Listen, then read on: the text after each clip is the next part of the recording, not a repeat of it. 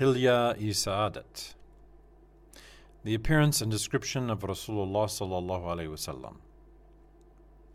The shapes of all the visible limbs of our Master Rasulullah sallallahu alaihi wasallam, his habits, his beautiful manners, his entire life, with all their delicacies, have been very detailedly and clearly written by savants along with references and sources. These are called Siyar books. Of the thousands of Siyar books, the one which was written first was Ibn Ishaq's book entitled Sirat i Rasulullah, which was elaborated upon under the same title by Ibn Hisham Humayri and reprinted by Wüstenfeld, a German Orientalist. Allah Ta'ala bestowed upon Muhammad salam all the mujizas or miracles which he had given to all his anbiya, prophets. Many of them are written in the books entitled Al Mawahib al Laduniya, Arabic, Madarij un Nubuwa, Persian, Al Anwar al Muhammadiyya, Arabic, which is the Mukhtasar, abridged version of Mawahib, and Hujatullahi al Alamin fi Mujizati Sayyid al Mursalin, in Arabic. In this booklet of ours, we quoted from the two volumed book entitled Al Mawahib ul Laduniya by Hadrat Imam I Ahmed Kastalani, one of the great Islamic savants of Egypt. Abdul Baqi Effendi, a Muslim poet, translated this book from Arabic into Turkish.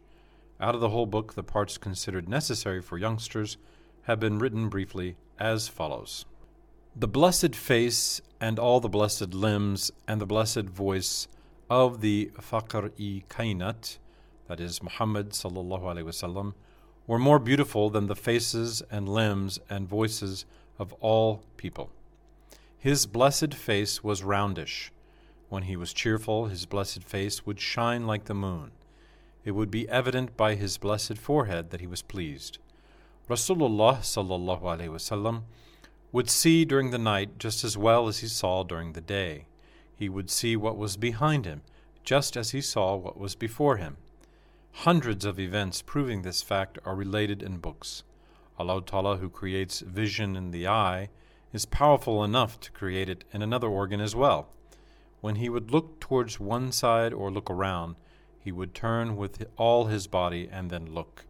He would look at the earth more than he looked at the sky. His blessed eyes were large, his blessed eyelashes were long. There was a certain amount of reddish color in the white of his blessed eyes. The iris of his blessed eyes was extremely black. Fakhr i Alam had a broad forehead. His blessed eyebrows were thin. His eyebrows were apart from each other. The vein between his two eyebrows would swell when he became angry. His blessed nose was extremely beautiful and was a little higher in the middle. His blessed head was large. His blessed mouth was not small. His blessed teeth were white. His blessed front teeth were amply spaced. When he expressed a word, it would sound as if radiance, nur, was coming through his teeth. Among the creatures of Allah Ta'ala, no one has been seen with a more eloquent or sweeter speech than his. His blessed words would be easily understood, pleasing hearts and attracting souls. When he spoke, his words would string like pearls. Had someone wanted to count his words, it would have been possible to count them. Sometimes he would repeat something three times in order to, that it might be understood well. In paradise, everybody will speak like Hadrat Muhammad. His blessed voice could reach a distance which no one else's could. Fakhr i Alam sallallahu alaihi wasallam was affable he would smile pleasantly. When he smiled, his blessed teeth would be seen. When he smiled, his blessed radiance would enlighten the walls. His weeping was easy like his smiling. As he never burst out laughing, so he never cried loudly. But his blessed eyes would shed tears, and the sound of his blessed chest would be heard. He would weep when thinking of the sins of his ummat, that is, Muslims and he would weep out of fear of Allah.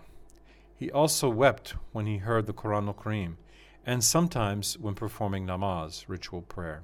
Fakhr-i Alam's sallallahu alaihi wasallam blessed fingers were big, his blessed arms were fleshy, his blessed palms were wide. The scent of his entire body was more odorous than the most beautiful scent. His blessed body was both soft and strong. Anas bin Malik says, I served Rasulullah sallallahu alaihi wasallam for ten years. His blessed hands were softer than silk. His blessed sweat was more odorous than the most fragrant scent and than any flower. His blessed arms, feet, and fingers were long. His blessed toes were big. The arch of his foot was not too high and was soft. His blessed waist was wide, and his chest and his waist did not exceed each other. The bones at the points of his shoulders were big. His blessed chest was wide. His kalb i sharif, or blessed heart, was naz- nazarga i illahi. Rasulullah sallallahu alaihi wasallam was not too tall, nor was he short. When someone came near him, Rasulullah would look taller than the person. When he sat, his blessed shoulders would be higher than all of those who sat with him. His hair and the hairs of his beard were not too curly, nor too straight, but they were undulate from his creation. His blessed hair was long. Formerly, he used to have ringlets of hair in front. Later, he parted his hair into two. Sometimes he used to grow his blessed hair long, and sometimes he used to have it cut and shortened. He didn't used to dye his hair and beard. When he passed away, the white hairs in his hair and beard were fewer than twenty. He used to trim his blessed mustache. The length and the shape of his mustache were as much as and like his blessed eyebrows. He had private barbers in his service. Also, it is a sunnat for Muslims to grow their beard as long as a small handful, and to cut what is more than this, and to trim their mustache. Rasulullah sallallahu alaihi wasallam always had his miswak and his comb with him. A miswak is the twig of the arak tree that grows in Arabia.